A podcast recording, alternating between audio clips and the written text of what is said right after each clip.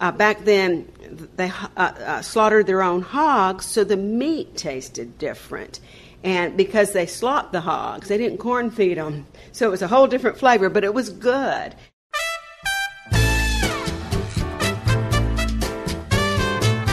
I'm Robin Sussingham, and this is The Zest. Citrus, seafood, Spanish flavor, and southern charm. We're all about food in Florida. What comes to mind when you think about original Florida cracker cooking? If you're thinking biscuits and gravy, chess pie, and dumplings, you're on the right track.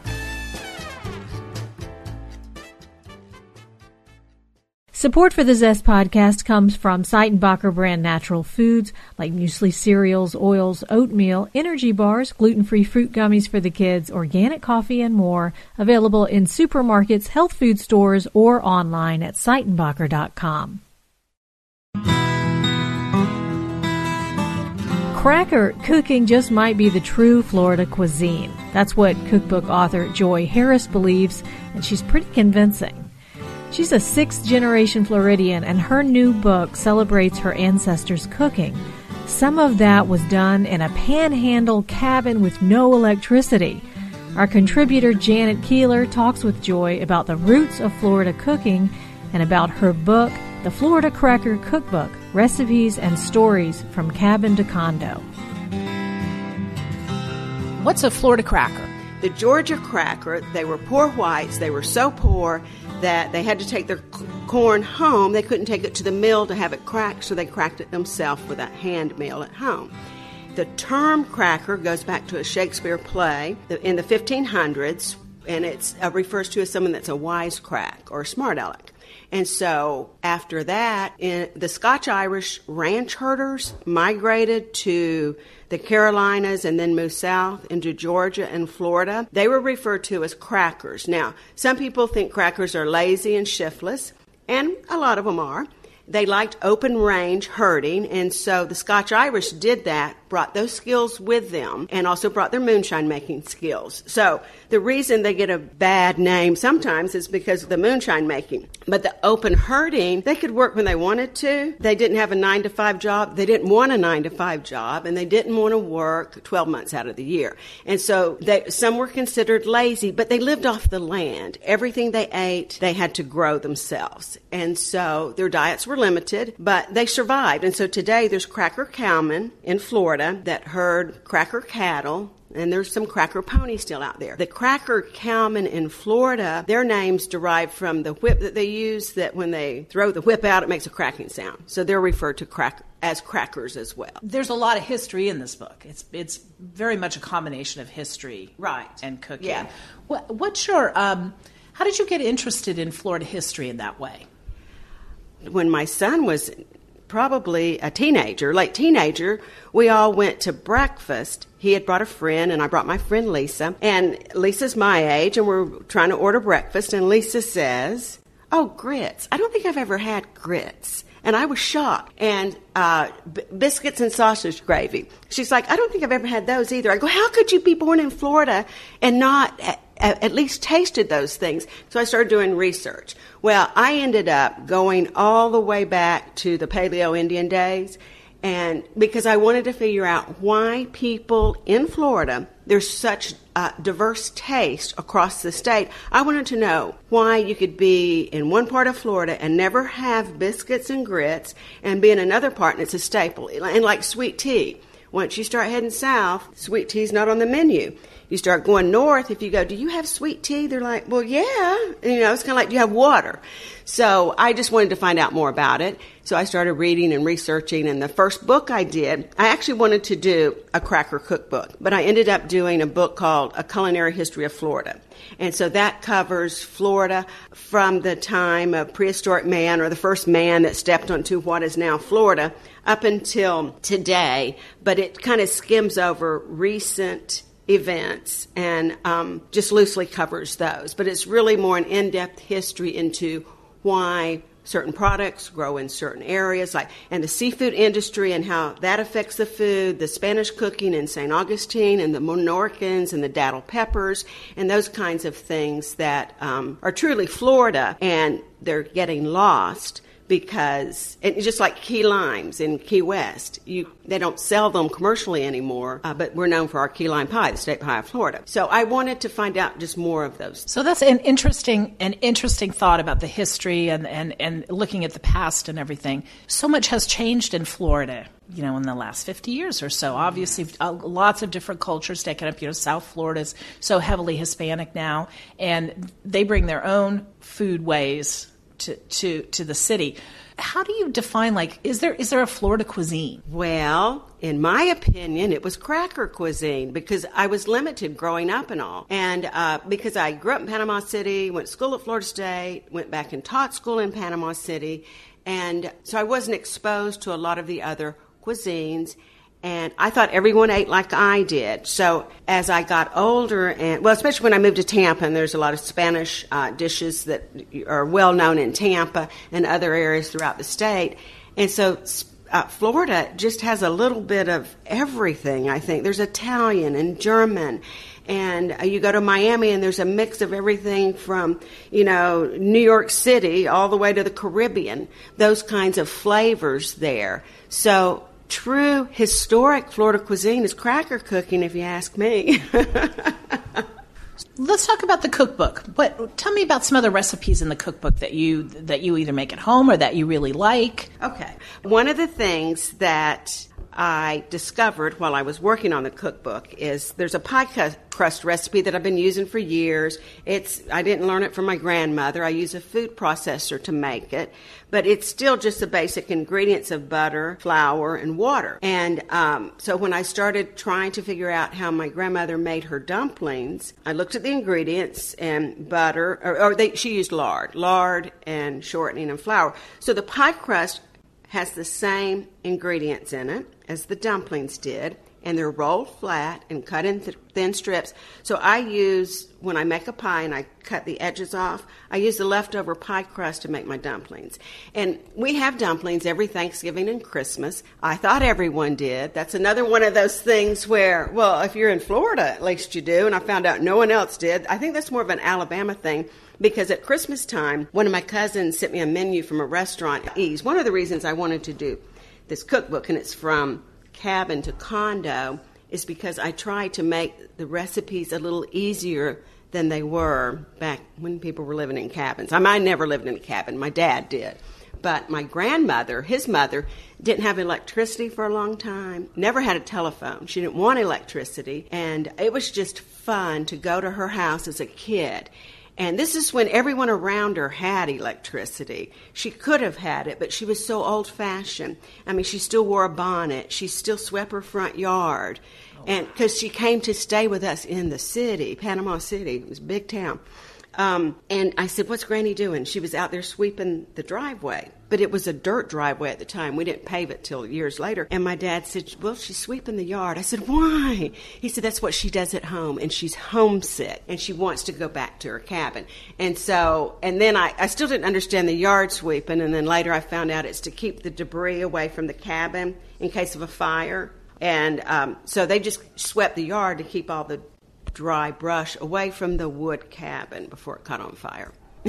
now, was she a good cook? I remember fig preserves that she made. I was in fourth grade when she passed away. So she made fig preserves that we had, and and homemade butter and biscuits. And those are the only foods that I remember having, and sugar cookies at Granny, Granny Maddie is what I call her, at Granny Maddie's house. But my mother would tell me uh, stories about, she said she made the best smothered fried chicken, and my dad loved it, so my mom tried to make it, and it wasn't as good. But one thing my dad said, I don't care what your mother makes, you tell her it's good. so my mother went through life thinking she was a wonderful cook. And I loved to cook. She hated it. She said, You spend all this time making something and then in five minutes it's gone. So talk to me about some more of these of the recipes, some of your favorites in the book. Oh, okay, because I got off on the pie crust. Uh, but I, I, just, it's an easy pie crust, and I love I can use it with the dumplings. But there's a chewy pecan pie in there that I just, I love pecan pie. Um, sweet potato pie. What makes what makes it chewy? Uh, the way that I cook it, I cook it a little bit longer, cook the syrup, and then put the pecans in it and all. So that was that's the only difference there. But the sweet potato pie a couple of years ago, I had pumpkin pie and sweet potato pie at Thanksgiving. I was trying to cut down on all the dishes because it was just at that time me, my husband, my son, and my mother. And so I said, We're going to vote. We're either doing pumpkin or sweet potato. I'm not doing both. And the vote was three to one for sweet potato pie. So um, it's. Who, who was the one? Who was the one? my husband, he still wanted pumpkin pie. Now he loves sweet potato pie. And I made some sweet potato pie for you to taste today. But I made uh, some tiny pies because anytime I do it, sweet potato pie and chess pie are my husband's two favorites. He always wants pie. So I made one for him and one for you. but chess pie is so simple to make. And that was one that Granny Maddie made. And or that was my Granny Owens, I think. I think they both made it now that I'm thinking about it because it's just like sugar, milk, some vinegar, cornmeal. It was whatever they had on hand. Or they had these ingredients readily available and eggs in there. Um, but biscuits and sausage gravy is just one of my favorite breakfast dishes, and it's on so many restaurant menus now. But nothing's as good as when you make it at home. So I've spoiled my son because every he goes, these aren't very good. I go, that's because you're used to mine. You know, I'm so good. But the biscuits, um, Gran, uh, Granny, we would go to her house and have biscuits with cane syrup. And I, have you ever tasted mm-hmm. cane syrup? Yeah, it's got a different, unique taste. And my mother didn't like it at all. And um, when we were growing up, so we had like Mrs. Butterworth's or whatever, you know, pretend maple syrup. And I thought that was, and then I tasted cane syrup. It had so much flavor, and I liked it so much better. Well, so what have you made today? I see some things that you've made. Okay, this is a chess pie, and um, I'm gonna. It's the one I was telling you about, mm-hmm. and this is one of my husband's favorites. It's got kind of a gooey, eggy center. And what I like to do when I bake these pies, I usually put them in the freezer, and then it makes them a lot easier to cut mm-hmm. and get, to get a slice out. I don't know if I'll be able to pull one out nicely. But isn't that always the way with the pie, right? That well, first piece I, sometimes yeah. can give you some fits there, but I see it now so that that's very eggy custard in yeah. it, and the the the crust is, oh, is very Even thin crust, and yeah, pick it up and eat it just like Beautiful. it is. So that's very simple, basic pie that the poor crackers could serve that like on Sunday dinner, and it wouldn't cost them a lot. And another one was sweet potato pie. And like I said, it's very similar to pumpkin pie, but it's not as not as spicy and um, and it looks a little bit darker too to me. Maybe well, that's just the combination of spices that you use. Combination of brown sugar too. everything, everything. I mean, crackers had a real sweet tooth, and maybe that's why I felt so at home being a cracker or studying the crackers. Because um, let me pull out this, and then the sweet. See, on the inside, it's not quite as dark, right. but it looks like a pumpkin pie. Mm-hmm. And then this are Maddie's sugar cookies. Maddie was my father's mother, and I asked him about some of his favorite memories and he said, coming home from school, going into the pie safe to see if Maddie or his mother had made some sugar cookies. And so I asked my mother the same thing, and she said, when her mother made sugar cookies, she said she would come home from school, go look on the stove to see if there was a pot of chocolate sauce, is what she called it, because her mother made sugar cookies and they dipped them in the chocolate sauce. And so that recipe is in the book because I made it with my mother's help, and she said tastes just like Granny's. So oh, I was very proud of that. That's a the seal of approval. Well, I know, it? I know. I was very happy about that. What, what a neat thing to come home from school, right, and have these oh, homemade cookies and a yeah. pot of chocolate. Mm. Because they didn't have, um, you know, they brought their lunches to school, and it might be a boiled egg. I mean, my dad's family was very, very poor, so it was probably a boiled egg and cornbread. Um, and then my mother's family, whatever was left over. You know, it might be a biscuit or whatever they had for breakfast. So when they came home from school and had something special, especially something sweet, it was really nice. The chess pie, you will know when it's done when it goes from that lemony color to a dark golden brown and it, the, the crust starts to rise.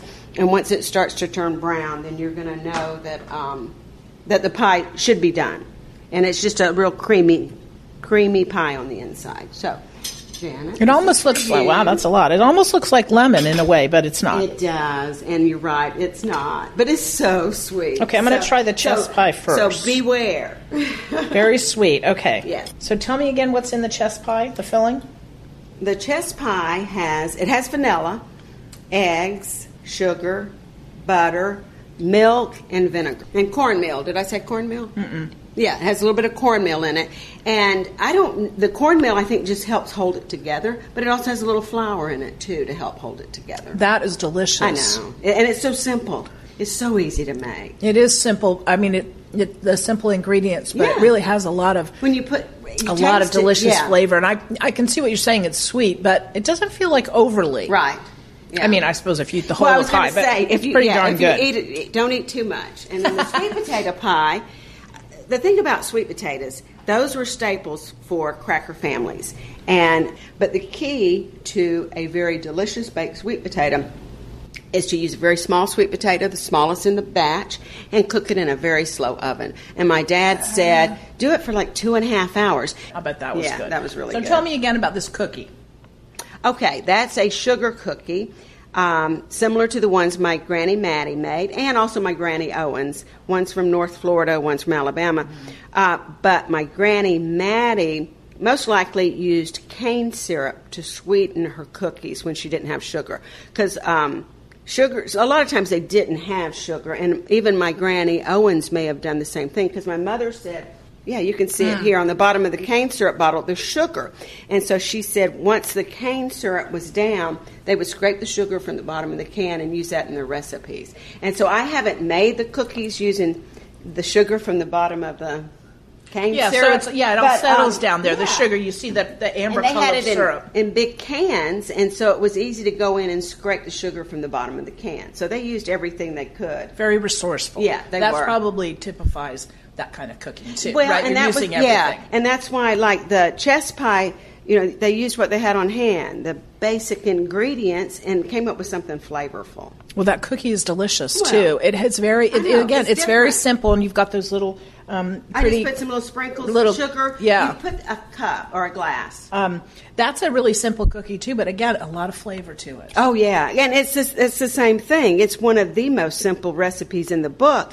The hardest part is standing there rolling it into little balls before you flatten it. I mean, that's the most time consuming. Um, but one of the reasons Granny's food tasted so to me better, different, different, I guess is a better word, uh, because you know they did like make their own butter, churn their own butter. Uh, back then, they uh, uh, slaughtered their own hogs, so the meat tasted different.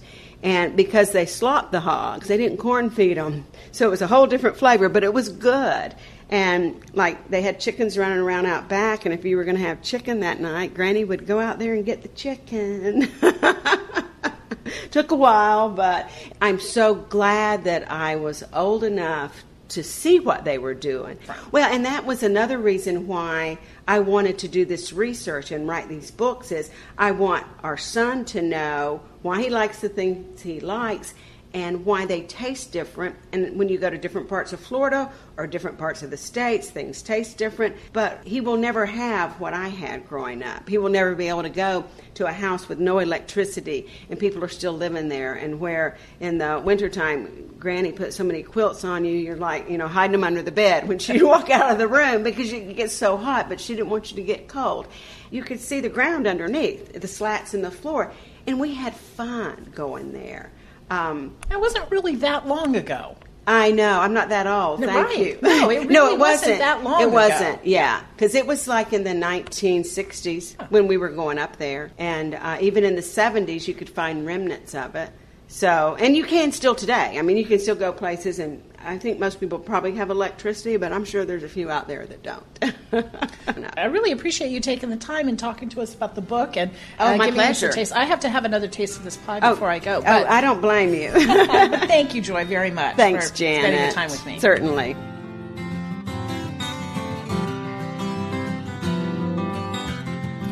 That was Janet Keeler speaking to cookbook author Joy Harris.